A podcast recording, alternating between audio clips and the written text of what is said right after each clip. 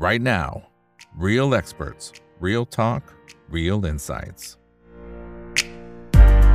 สวัสดีครับ สวัสดีเพื่อนๆนักลงทุนทุกคนนะครับ นี่คือไรนาใบบันพศทุกเรื่องที่นักลงทุนต้องรู้นะครับ และสำหรับวันนี้สิ่งที่เราต้องรู้นะครับ คือการค้นหาโอกาสในการลงทุนในหุ้นอเมริกานะครับ แล้วก็วันนี้จะมีหุ้นที่หลายคนอาจจะไม่ได้คุ้นชินขนาดนั้นนะครับ อาจจะไม่คุ้นเคยขนาดนั้นนะครับเพียงแต่ว่ามันเป็นหุ้นที่ดีมากๆนะครับ ตรงนี้ก็จะเป็นโอกาสในเรื่องของการเข้าไปศึกษาเพิ่มเติมนะครับ ไปศึกษาเพิ่มเติมก่อนที่จะเข้าไปลงทุนนะครับเพื่อนๆ คือมันมีโอกาสในการลงทุนอยู่แล้วนะครับแต่ว่ามันก็จะมีความเสี่ยงซ่อนอยู่เสมอยิ่งในช่วงสภาวะแบบนี้นะครับที่ตลาดหุ้นของอเมริกาจริงๆตั้งแต่ต้นปีเนี่ยก็ถือว่าขึ้นมาพอสมควรละงั้นจะไปต่อได้เนี่ยต้องเข้าไปเจาะลึกเป็นรายตัวแล้วนะครับต้อง bottom up แล้วนะครับถึงจะสามารถลงทุนได้อย่างสบายใจนะครับวันนี้ก็จะมีหุ้นตัว TradeX นะครับกับ CrowdStrike นะครับเดี๋ยวรอติดตามกันด้วยนะครับแต่ก็ก่อนที่จะไปพบกับทางด้านของดรภูมิเนี่ยนะครับก็พิเศษ นะครับสำหรับถามอีก membership นะครับตัวท่านไหนที่เป็นสมาชิกอยู่เนี่ยนะครับอ่าขึ้นมาแล้วนะฮะท่านไหนที่เป็นสมาชิกของช่องถามอีกเนี่ยนะครับ ก็จะมีสิทธิพิเศษนะครับสมาชิกท่านไหนที่สนใจอยากจะเข้าร่วมงานนะครับ ใช้ชื่อว่าพลังงานยั่งยืนสู่การลงทุนที่มั่งคั่ง กับ 2 บริษัทพลังงานนะครับ ก็คือบริษัท global power synergy จำกัดมหาชนหรือว่า GPSC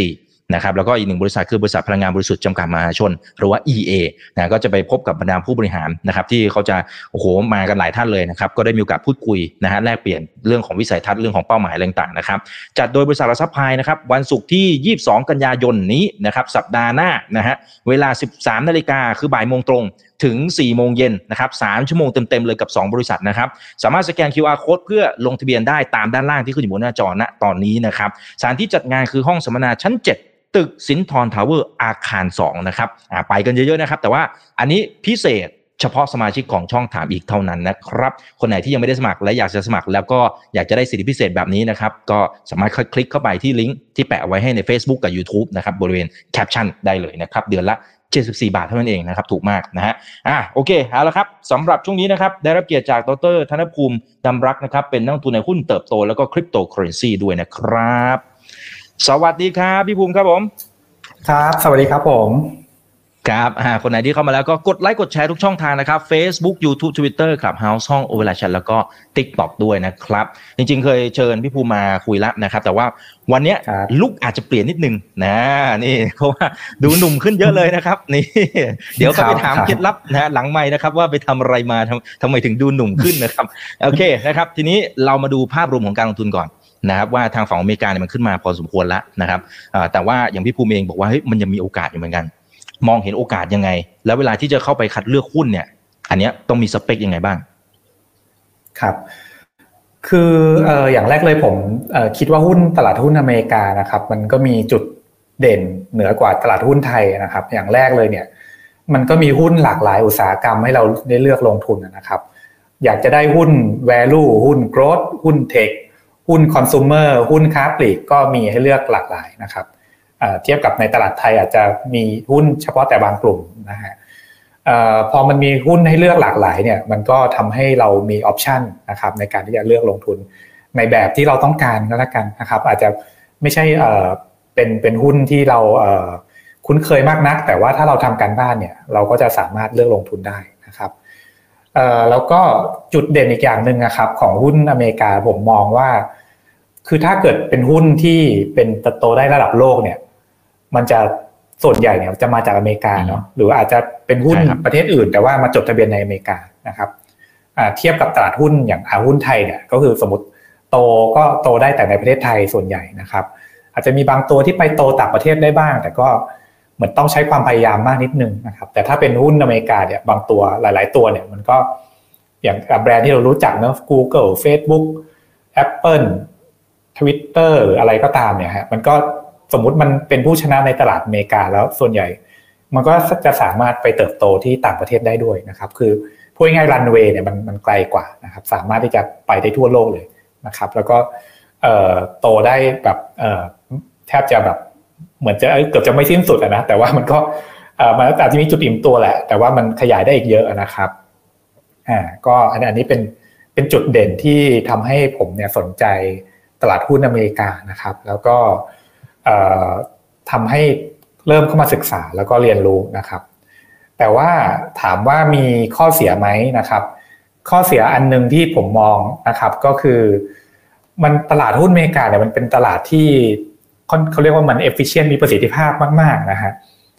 คือถ้าเกิดสมมติว่า e a r n i n g หรือว่ามีพื้นฐานอะไรเปลี่ยนนิดเดียวเนี่ย มันหุ้นเนี่ยแทบจะติดลบสามสิบเปอร์เซ็นได้นะครับ แม้แต่หุ้นตัวใหญ่นะเราก็เห็นนะอย่างไปที่ Facebook ประกาศงบปุ๊บ Netflix ประกาศงบลบยี่สิบเปอร์เซ็นต์อย่างเงี้ยฮะซึ่งเราอาจจะไม่เคยเห็นในหุ้นใหญ่ ๆ เมืองไทยนะครับอ่านี้ก็เป็นเป็นเป็นเขาเรียกอะไรอะความจุดที่เอ่อเป็นจุดจุดอ่อนก็แล้วกันนะครับ ก็คือ คนที่จะเข้ามาตลาดเนี้ยก็อาจจะต้องศึกษาลึกกว่าคนอื่น หรือว่ามองยาวกว่าคนอื่นแล้วมองได้ถูกในระยะยาวอะไรเงี้ยนะครับถึงจะสามารถที่จะทำกำไรได้นะครับผมอืมอืมแต่ว่าพอจะมีใครที่เหลียไหมครับ โอเค ตอนเนี้ย เห็นเห็นภาพแล้วว่าโอเค หุ้นใหญ่ก็ก็จะมีคนเล่นแหละนะฮะแต่ว่าเหมือนทางฝั่งของพี่ภูมิเองเนี่ยอาจจะไม่ได้สนใจมากนักนะครับ อย่างวันนี้หุ้น 2 ตัวที่เราเอามาเนี่ยนะครับก็จะเป็นอาจจะเป็นหุ้นมานอกสายตานิดนึง แต่ว่าจริงๆกองทุนระดับโลกหลายๆกองเนี่ยก็ก็ถืออยู่นะจะว่าไปแล้วนะครับพวกคาวสไตร์อะไรพวกนี้นะครับเพียงแต่ว่าเราอาจจะไม่ได้ไปศึกษาเนี่ยหลายท่านบอก โอ้ไม่ไม่เคยรู้จักตัวนี้เลยนะครับอีกท่านหนึ่งบอกว่ามา อ๋อซื้ออยู่แล้วโอ้ยินดีด้วยนะครับ ยินดีด้วยนะฮะอ่า แต่ว่าถ้าเป็นในเชิงของคุณทีเรียในภาพรวมๆแล้วกันนะครับว่าเช็คลิสต์พอจะมีไหมเอ้ยอันเนี้ยอ่าพอได้นะอันนี้พอได้อ่าถือสบายใจอะไรเงี้ยครับครับครับเอ่อก่อนอื่น disclaimer นิดนึงนะคือผมอาจจะไม่ได้มาเชียร์หุ้นหรือว่าอะไรประมาณนั้นเนาะอาจจะถืออยู่หรือไม่ได้ถือหรือว่าขายไปแล้ว หรือว่ากำลังจะขายหรือว่ากำลังจะซื้ออะไรก็แล้วแต่ให้ อยากให้ตัดสินใจกันเองนะครับ แล้วก็ใช่แล้วก็หุ้นที่ดีส่วนใหญ่ก็ valuation ก็สูงนะครับ อาจจะไม่ใช่จังหวะที่จะซื้อก็ได้ อันนี้ฝากลองพิจารณากันดูนะครับเอ่อก็หุ้นที่ผมมองนะครับ ก็คืออย่างแรกเลยต้องมีโกรดนะครับ คือถ้าถ้าไม่มีโกรดอะผมมองว่ามันคือถือไปก็อาจจะไม่ได้ประโยชน์อะไรมากเท่าไหร่ในมุมผมนะครับ คือ เพราะว่าถ้ามันมีโกรดเนี่ยเราถือยาวๆเนี่ย โอกาสที่จะเติบโตในในแง่ valuation หรือ market cap เนี่ยก็จะสูงนะครับอ่าแล้วก็คือต้องจะต้องมีจุดเด่นหรือว่า competitive advantage บางอย่างนะครับ ที่หุ้นตัวอื่นเนี่ยไม่มีหรือว่าแข่งขันได้ยากอ่าอันอันนี้เป็นเป็นจุดที่ต้องต้องคิดนะครับ เนื่องจากว่าถ้าเกิดเติบโตได้นะครับเป็นหุ้นที่น่าสนใจแต่ว่าสามารถที่จะลอกเลียนแบบได้ง่ายครับ มันก็จะมีโอกาสมีคู่แข่งเข้ามา ทำให้แบบแบ่ง Market Share หรือว่าโอกาสที่เติบโตลดลงในอนาคตมันก็เป็นไปได้นะครับ เพราะฉะนั้นเราต้องต้องวิเคราะห์ถึงว่าเออมันเติบโตได้แล้วก็ต้องมีเขาเรียกว่ามีโมดนะครับ ก็คือคู่แข่งเนี่ยเข้ามายากนะครับ หรือว่าอาจจะต้องมีการพัฒนาตัวเองอยู่ตลอดเวลา มีโปรดักต์ใหม่ มีการเพิ่ม Market Share ได้ มีการเพิ่มproduct line หรือว่าลูกค้าเดิมเนี่ยซื้อซ้ำๆได้นะครับ อันนี้ก็ จะเป็นจุดที่จะคิดว่าน่าสนใจนะครับเป็นจุดที่ 2 จุดที่ 3 ก็คือจะต้องสามารถที่จะมี gross margin ได้ในระดับที่สูงพอสมควรนะครับ แล้วก็ไม่จำเป็นต้องลงทุนเยอะก็คือ free cash flow เนี่ยจะต้องเป็นบวกนะครับคือก็จะมีบางบริษัทที่โตก็จริง แต่ว่าลงทุนตลอดเวลาเลยนะครับ ไม่เคยมีกำไรเลยก็มีเหมือนกันครับอันนี้เป็นเช็คลิสที่ต้องดูนะครับ แล้วก็ นอกเหนือจากนั้นก็คงเป็นดูผู้บริหารดูทีมงานอะไรเงี้ยนะครับ ว่าเป็นผู้บริหารที่ยังมีไฟอยู่นะครับ ในการที่จะทำให้บริษัทเติบโต แล้วก็ครับมีพัฒนาอินโนเวชันได้นะครับผมคร่าวๆประมาณนี้ครับอ่าอ่าครับจากการที่แบบหุ้นพวกนี้ครับเขากิจการส่วนใหญ่มันก็อยู่ทางฝั่งต่างประเทศเนี่ยเราอาจจะไม่ได้เห็นในชีวิตประจำวันของเรามากเท่าไหร่นะฮะโดยตรงเนี่ยในหุ้นหลาย ๆ ตัวเนี่ยอันนี้มันเป็นอุปสรรคไหมฮะหรือหาข้อมูลยังไงให้มันให้มันเข้าใจมากพอ ครับครับก็เป็นอุปสรรคอยู่บ้างครับ คือถ้าเป็นหุ้นที่เราไม่ได้ใช้งานเนาะอย่างสมมุติว่าถ้าถ้าเราบอกหุ้น Facebook Google เนี่ยเราใช้ทุกวันเราพอจะรู้ใช่ไหมครับ แต่แต่หุ้นบางตัวเราก็ต้องทำการบ้านเพิ่มมากขึ้นนะครับ หรือว่าพยายามไป search ดูว่าเออคนที่ใช้งาน product ของบริษัทนั้นๆนะครับเขาคิดยังไงนะครับ หรือว่าเขามีวิธีเขามีมุมมองยังไงต่อ product นะครับ ก็ต้องไปหาอ่านตามพวกเว็บไซต์ต่างๆนะครับ แล้วก็ฟังพวกมันจะมีรายไตรมาสผู้บริหารเนี่ยเขาจะมาให้สัมภาษณ์อยู่แล้วนะครับคล้ายๆอัปเดตนะก็จะเปิดโอกาสให้นักวิเคราะห์เนี่ยซักถามนะครับแล้วก็เข้าไปฟังแล้วก็ถ้าเป็นบริษัทที่ดีครับผู้บริหารเขาก็จะอธิบายว่าทำไมเขาถึงใช้กลยุทธ์นี้ต่อไปเขาจะไปขยายตลาดไหนอะไรเงี้ยครับก็จะมีข้อมูลให้ศึกษาได้ค่อนข้างที่จะเยอะพอสมควรนะครับ อืมอืมใช่ครับอ่าเพราะหลักการจริง ๆ ก็คือยังไงก็ต้องทำความเข้าใจนะครับ แต่ว่าจะเป็นวิธีไหนนะครับ ก็นั่นก็แล้วแต่ด้วยนะครับ โอเคนะครับเอ่อมีบางคนถามถามไปแล้วนะครับ ว่า CrowdStrike กับ Palo Alto Network เนี่ยต่างกันยังไงนะครับอ่าเดี๋ยวกลับมาเอาจากตัวแรกก่อนแล้วกันนะครับ นี่ขึ้นบนหน้าจอละนะฮะครับผมก็ Tradex เอ่อนะครับครับผมตัวแรกที่ผมมองว่าธุรกิจโมเดลธุรกิจ ค่อนข้างน่าสนใจนะครับ ก็คือชื่อชื่อว่า The Trade Desk หรือว่าตัวย่อว่า TTD นะครับถามว่า TTD เนี่ยทำอะไรนะครับเขาเป็นเหมือนกับเป็นแพลตฟอร์มที่พวกแอด provider เนี่ยคำว่าแอด provider ก็คือสมมติว่าผมมีเว็บไซต์ใช่ไหมครับ หรือว่า Google Facebook หรือว่า Netflix อย่างเงี้ยครับมันมีโฆษณาใช่ไหมครับแล้วก็เอาสล็อตโฆษณาเนี่ยมามาวางขายในแพลตฟอร์มเนี้ยเหมือนเป็นตลาดแลกเปลี่ยนซื้อขาย ad นะครับอืมอ่าคือแทนที่เราจะต้องปกติสมมติผมจะซื้อ ad ผมไปที่ Google ใช่ไหมครับ ก็ซื้อ ad ซื้อครับแบนเนอร์หรือว่าซื้อ AdWord เนาะหรือว่าไปที่ Facebook ก็อ่าซื้อโฆษณา ad boost post อะไรอย่างงี้ใช่ไหมครับอ่าอันเนี้ยก็หรือว่าอ่าไปเดี๋ยวนี้ Netflix อะไรก็จะมีโฆษณาแล้วใช่ไหมครับ มีมีบางเวอร์ชันเนาะที่เป็น subscriber ที่ถูกลงแล้วมีโฆษณา หรือว่าอ่า connected TV อ่านะครับก็จะมีโฆษณานะครับอ่าอันนี้เราก็ คนที่มีสล็อตพวกโฆษณา พวกนี้เขาก็จะเอามาวางขายในเว็บในแพลตฟอร์ม Trade Desk นะครับแล้วก็คนที่อยากจะซื้อโฆษณาก็เข้าไป bid ในนี้ได้นะครับพูดง่ายๆคือเป็นแพลตฟอร์มแหละในการซื้อขาย ad นะครับซึ่ง ad นะเราอาจจะมองว่าเป็นดิจิ t a ลแอดใช่ไหมครับแต่ว่าทางผู้บริหารเนี่ยเขามองว่าอนาคตเนี่ยต่อให้ ad ที่ไม่ใช่ดิจิตอลเนี่ยก็จะมาซื้อขายบนแพลตฟอร์มที่แบบ bid แบบดิจิตอลเนี่ยแหละครับ ความหมายคือสมมติผมมีป้ายโฆษณาเนี่ยต่อไปผมอาจจะเอามาวางขายในนี้ก็ได้นะครับอืมอ่าอันนี้เป็นความน่าสนใจของตัวบริษัทนี้นะครับอ่าคราวนี้ผมเออมีทำสไลด์มา มีเทียบรายได้กับ Google เอ่อโทษทีอาจจะลืมแปะสไลด์ครับอ่าก็คือนะครับ ตัวนี้เนี่ยเอ่อตัว growth เนี่ยครับเอ่อ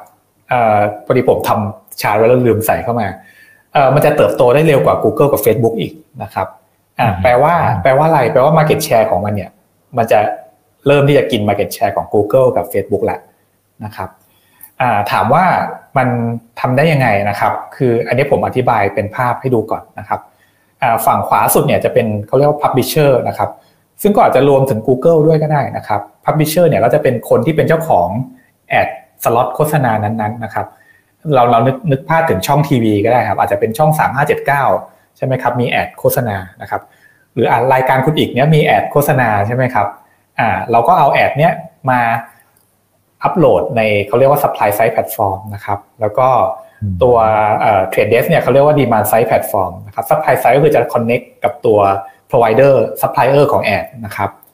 อ่าเราก็จะมีโปรแกรม analytics ทั้งหลายนี่นะครับที่จะเข้ามาดู data ว่าเออ ad เนี้ยมันน่าจะมีคนเห็นเท่าไหร่นะครับ มีคน user กลุ่มไหนที่จะเห็นอะไรเงี้ยนะฮะอ่าเสร็จปุ๊บอ่ากลุ่มที่เรียกว่า advertiser นะครับก็คือแบรนด์ทั้งหลายเนี่ยแหละ อาจจะเป็น Nike Coca-Cola Unilever นะครับที่จะมาซื้อโฆษณานะครับเขาก็จะเข้ามาในแพลตฟอร์มนี้ของ Trade Desk เนี่ยแล้วก็มาบิดโฆษณากันนะครับซื้อขายกันอ่าโอเค คราวนี้เอ่อ การที่เป็นแพลตฟอร์มเนี่ยแปลว่าเขาต้องดีลกับเอ่อ publisher ได้ไหมครับทั้งแล้วก็ advertiser หลาย ๆ เจ้านะครับ ไม่ใช่เฉพาะ Google เจ้าเดียวละหรือ Facebook เจ้าเดียวละนะครับอ่าความหมายก็คือสมมุติว่าผมเป็นคนที่จะซื้อโฆษณาใช่ไหมครับ แต่เดิมเนี่ยผมต้องเข้าไปหา Facebook หรือ Google เท่านั้นใช่ไหมครับ ที่ไปลงโฆษณาออนไลน์นะครับแต่ว่าถ้ามี Trade Desk เราก็เข้ามาที่แพลตฟอร์มของ Trade Desk นะครับ แล้วเขาก็จะมีข้อมูล Analytics ให้ว่า มีโฆษณากี่ประเภทนะครับอ่าโฆษณาแบบนี้เนี่ยจะมีคนเห็นกี่คนนะครับ ซึ่งเขาใช้อ่าฐานข้อมูลเนี่ยเขาเรียกว่า data management platform นะครับที่ที่อยู่ในช่องเนี้ยนะครับเอ้ยไม่แน่ใจผมเคลื่อนเมาส์นี่จะเห็นไหมครับเอ่อตอนนี้ยังไม่เห็นครับ ใช่ครับอ๋อโอเคอะก็ก็คือสมมติว่าเป็น data management platform เนี่ยนะครับอืมที่อยู่ในช่องเอ่อบนตรงกลางๆเนี่ยนะฮะ อ่าครับพวกเนี้ยจะ provide ข้อมูลนะครับว่าเอ่อกลุ่มเนี้ยจะมีคนเห็น data ตรงเนี้ยสล็อตเนี้ยจะมีคนเห็นกี่คนนะครับเป็นคนกลุ่มไหนนะครับอ่าซึ่ง publisher เนี่ยเขาถ้าเกิดให้ตัวเองวัดตัวเองเนี่ยมันก็จะมี bias ถูกไหมครับอย่างสมมติว่า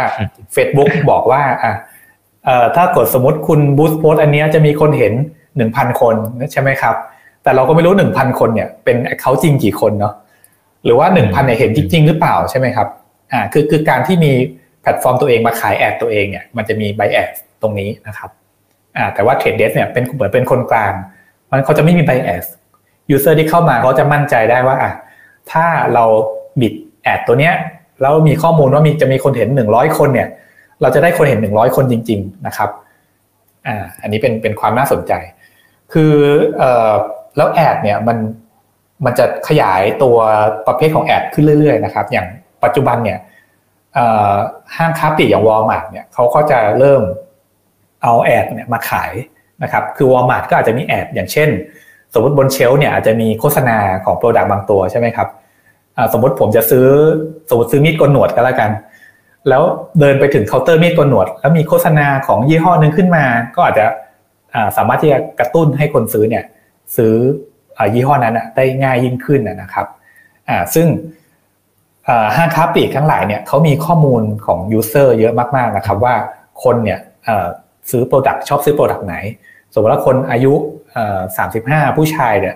ชอบซื้อมีดโกนยี่ห้อไหนนะครับหรือชอบซื้อ product แบบไหนอะไรเงี้ยนะฮะห้างค้าปลีกเนี่ยก็จะเริ่มเอาข้อมูลสล็อตไอ ad พวกนี้มาขายแล้วนะครับก็มาขายผ่านแพลตฟอร์มของ The Trade Desk เหมือนกัน ซึ่งทำให้ตัวประเภทของโฆษณาเนี่ยมันโตขึ้นเรื่อยๆนะครับ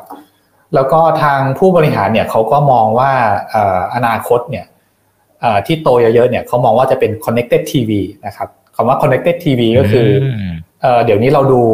สมาร์ททีวีใช่ไหมครับสมาร์ททีวีครับอ่าก็จะมีอย่างเนี่ย Netflix ก็เริ่มขายโฆษณาแล้วนะครับ หรือว่าอาจจะมีระบบปฏิบัติการ Android ของ Google ก็มีโฆษณาบน Connected TV บน Smart TV ใช่ไหมครับหรือที่อเมริกาเนี่ยจะมีแพลตฟอร์มเรียกชื่อว่า Roku นะครับ Roku เนี่ยเขาก็จะมีโฆษณาบนแพลตฟอร์มเขาเหมือนกันนะครับหรือว่าอาจจะเป็น Amazon Prime เองก็จะมีโฆษณานะครับอันนี้เป็นตลาดที่โตค่อนข้างเร็วนะครับ แล้วก็ที่ประเทศอเมริกาเนี่ยคน sub ยกเลิก subscribe ของเคเบิลทีวีเนี่ยเยอะมากนะครับ เพื่อที่จะมาดู connected TV แล้วนะครับ ก็ก็จะเป็นเทรนที่เห็นชัดมากๆนะครับในในอนาคตครับผมครับครับก็เขาเรียกว่า omni channel platform นะครับ with global reach ก็คือจะมี connected TV นะครับที่เมื่อกี้ผมพูดถึง คือทีวีสมาร์ททีวีนี่แหละนะฮะ online video นะครับอาจจะเป็น YouTube ก็ได้นะครับ display ก็อาจจะเป็น banner นะครับ หรือว่าจะเป็นโฆษณาใน mobile ในเกมนะครับที่แอปที่เราดาวน์โหลดมา มีได้ทุกรูปแบบเลยนะครับ กว้างมากๆนะฮะครับก็อันนี้เขาจะเน้นในการ provide ข้อมูลนะครับที่เป็นกลางให้กับ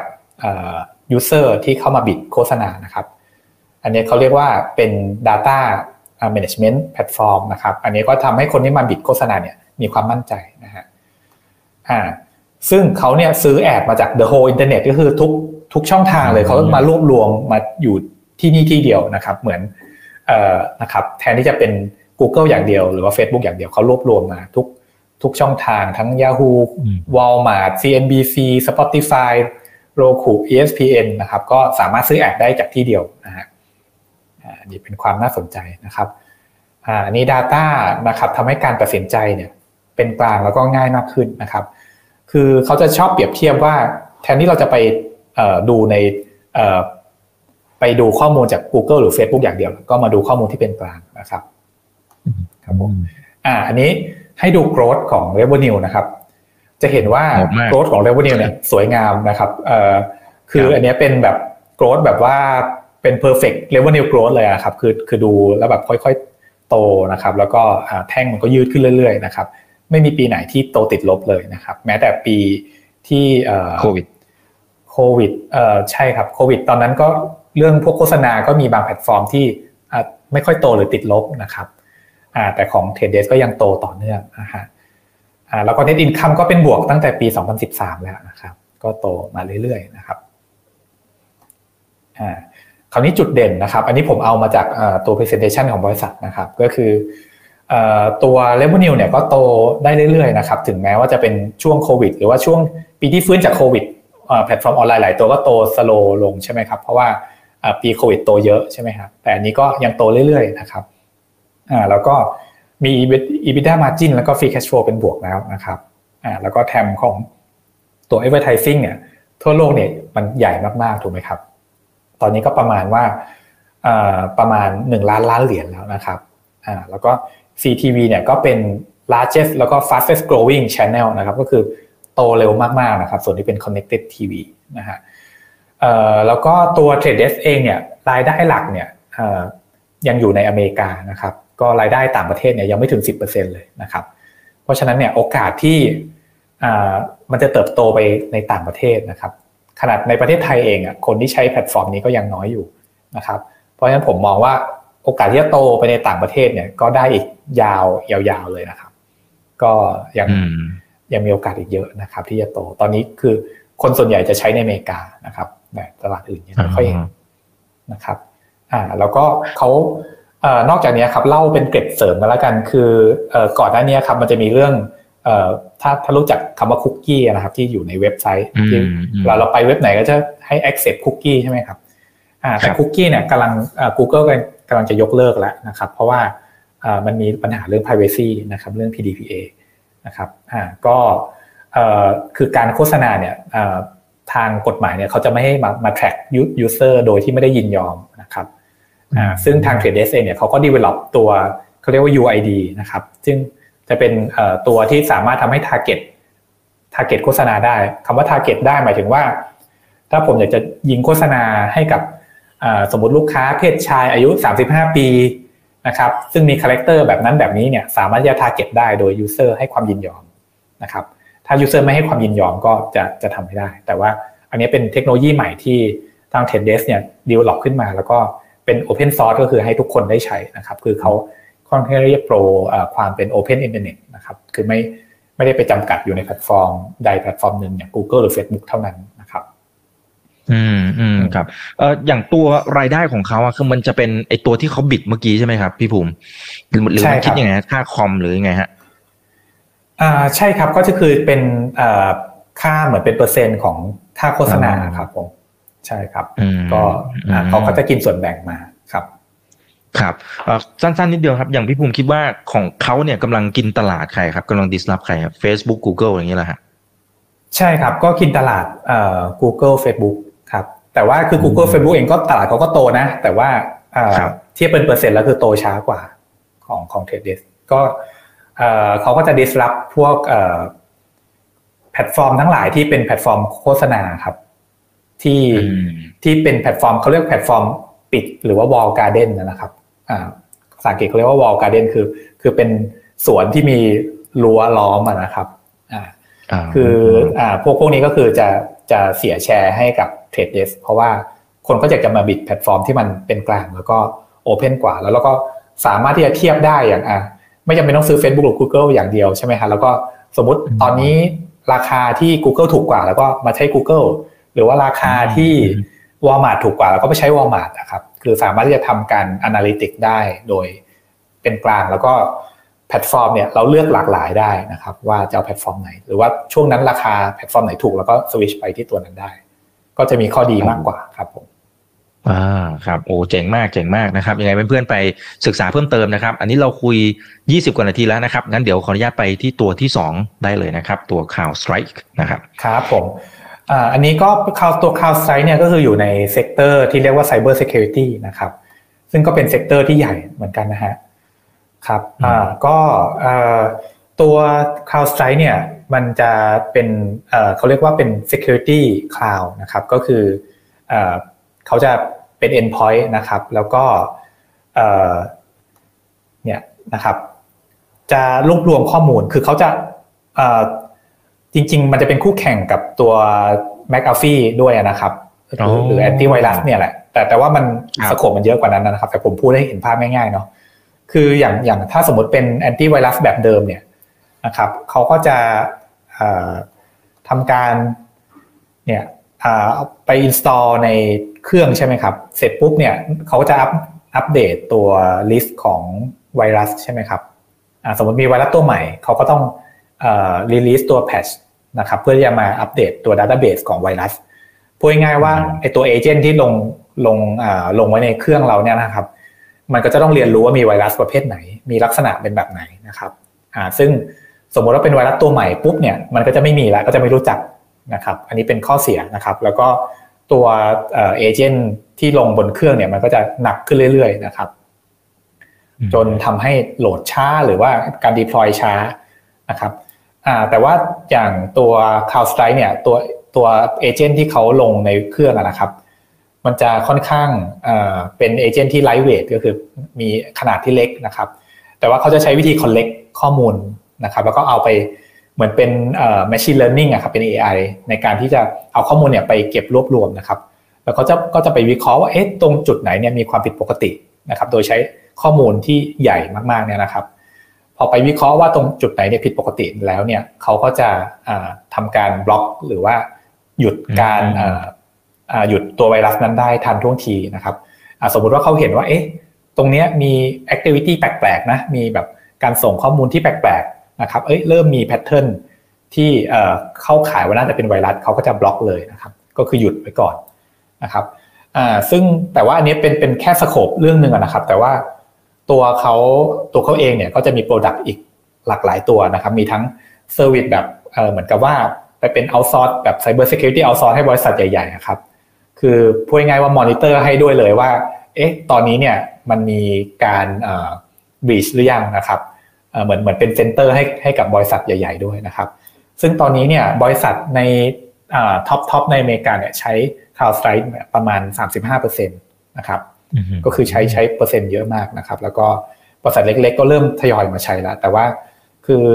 ก่อนหน้านี้เขาจะค่อนข้าง target บริษัทใหญ่ ๆ นะครับ เพราะว่าค่าใช้จ่ายค่อนข้างที่จะสูงนะครับ เพราะว่าเขาต้องมีคนมาช่วยมอนิเตอร์ใช่ไหมครับอ่าแต่ว่าใน step ถัดไปครับเขาก็จะไป target บริษัทที่กลางเล็ก medium to small มากขึ้นนะครับ ก็จะมี product ที่ค่อนข้างอัตโนมัติมากขึ้นนะครับ คือแทนที่จะต้องเป็นคนมานั่งมอนิเตอร์ก็จะเป็นเขาเรียกว่า XDR ก็คือเป็นอ่า product ที่เหมือนจะอัตโนมัติมากขึ้นในการที่จะมอนิเตอร์นะครับ ก็ก็จะพัฒนาโมเดล AI ขึ้นมานะครับนะครับอ่าแต่คราวนี้จุดเด่นของตัว CrowdStrike นะครับ คือผมมองว่าผู้บริหารเนี่ยเขาจะมี ทั้งไป take over ทั้งการพัฒนาโมดูลใหม่ๆ ขึ้นมาเรื่อยๆนะครับอ่าก็จะเห็นว่าตัวโมดูลที่เขาขายเนี่ยแต่ละปีเนี่ยมันจะเพิ่มขึ้นเรื่อยๆนะครับมีสมมุติว่าปีแรกที่ออกมาเนี่ยเขาขาย 1 ตัวใช่ไหมครับปีถัดไปออกตัวที่ 2 มาลูกค้าก็แทนที่จะใช้ 1 ตัวใช้ 2 ตัวนะครับปีถัดมาออกตัวที่ 3 มาแทนที่ใช่ครับจ่ายเพิ่มแต่ไม่ได้บังคับนะครับแต่แต่ว่ามันเป็น feature ใหม่เลยนะฮะคือถ้าไปดูกราฟนะครับ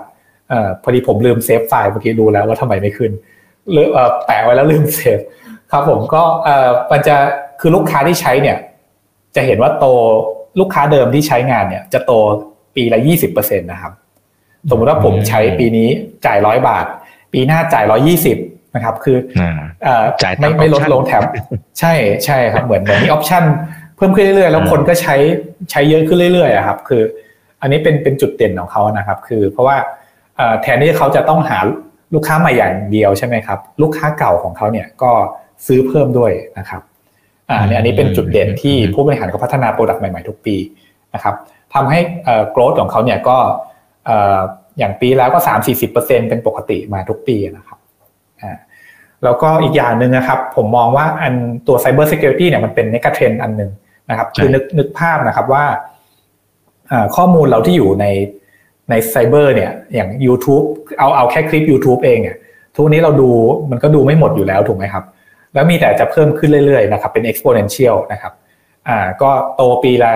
20-30%เนี่ยสบายๆในในในแง่ข้อมูลนะครับ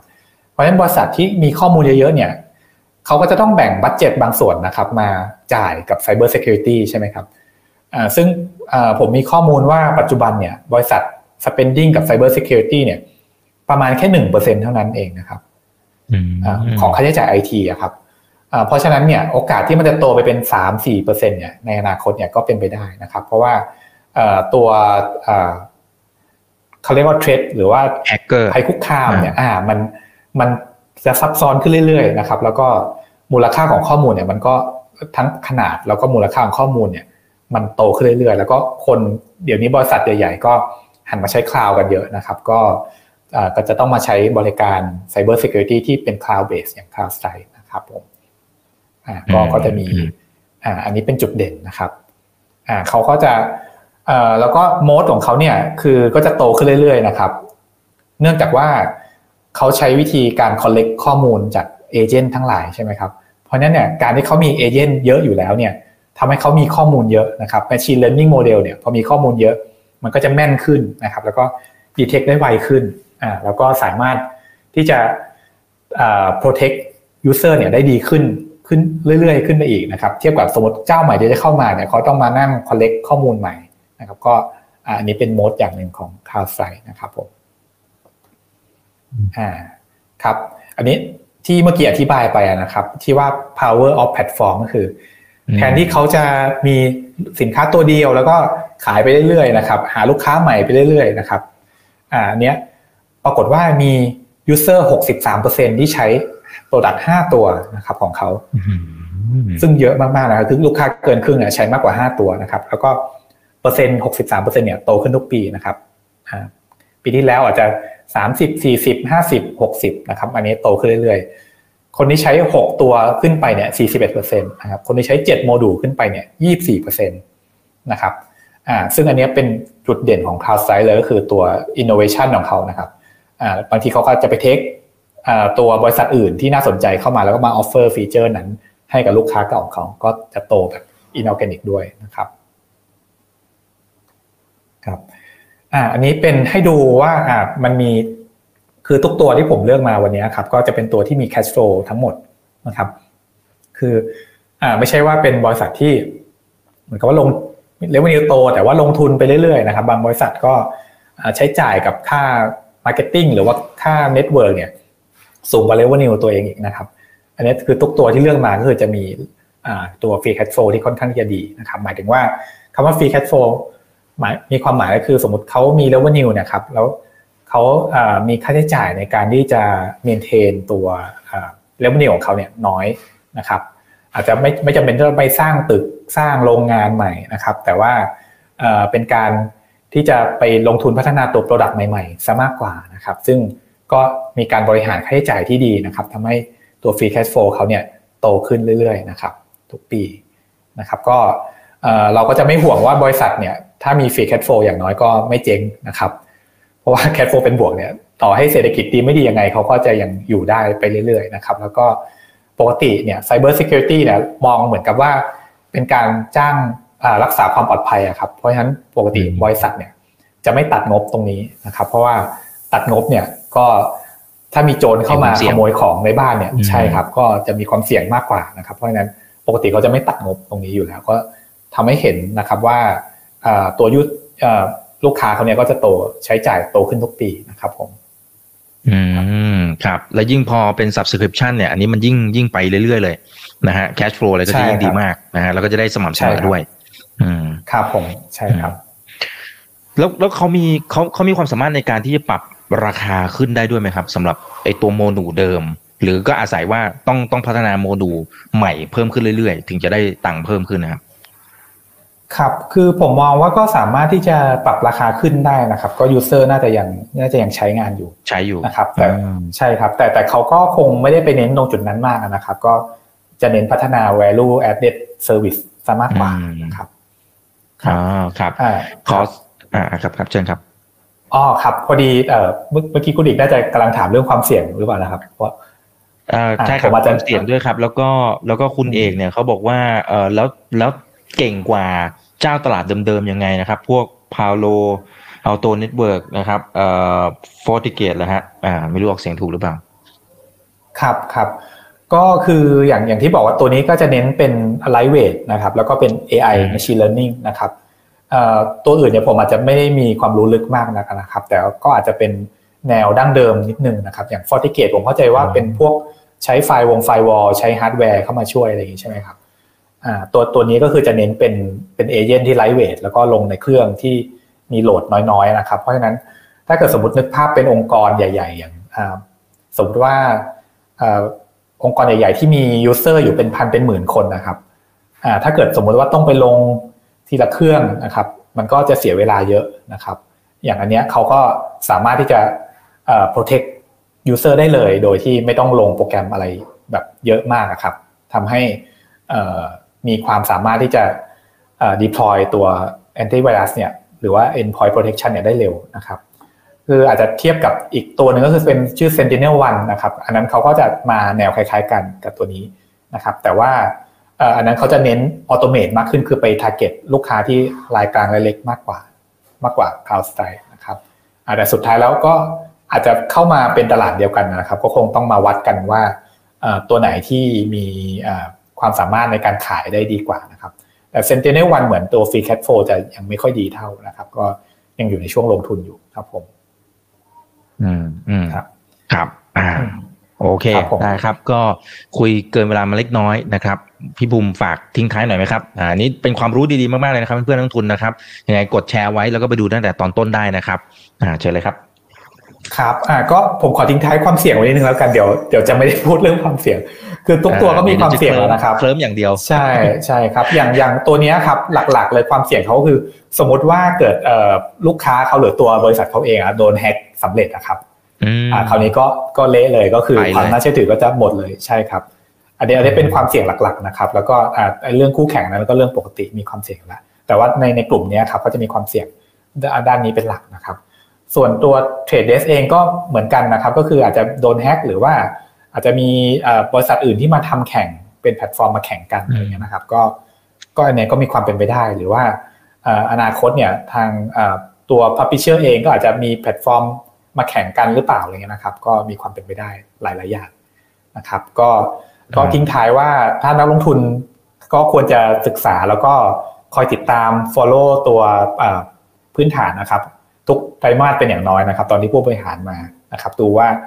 โมดเนี่ยมันยังแข็งแกร่งแล้วมันมันขยายตัวขึ้นหรือเปล่านะครับ หมายถึงว่าเขาเก่งขึ้นหรือเปล่านะครับ ก็อยากอยากให้ติดตามนะครับไปเรื่อยๆนะครับ ก็แต่ว่าก็โมเดลธุรกิจที่น่าสนใจก็จะทำให้เรามีกำลังใจในการติดตามมากขึ้นนะครับครับอืมครับอ่าก็แต่ยังไงก็ต้องไปศึกษาเพิ่มเติมด้วยนะครับเพื่อนๆนักทุนนะครับ วันนี้ขอบพระคุณมากๆครับพี่ปูนครับ ครับผมขอบคุณครับ สวัสดีครับ ส่วนข้งหน้าจะเป็นหุ้นตัวไหนยังไงนะครับ เดี๋ยวรอติดตามกันนะครับ นี่คือ right now ใบอิวันพศทุกเรื่องที่นักทุนต้องรู้ครับ สวัสดีครับ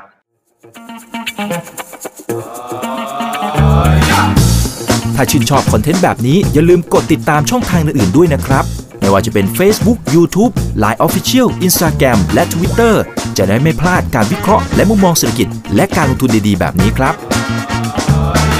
อย่าลืมนะครับว่าเริ่มต้นวันนี้ดีที่สุด ขอให้ทุกท่านโชคดี และมีอิสรภาพในการใช้ชีวิต ผม อีกบรรพธนาเพิ่มสุขครับ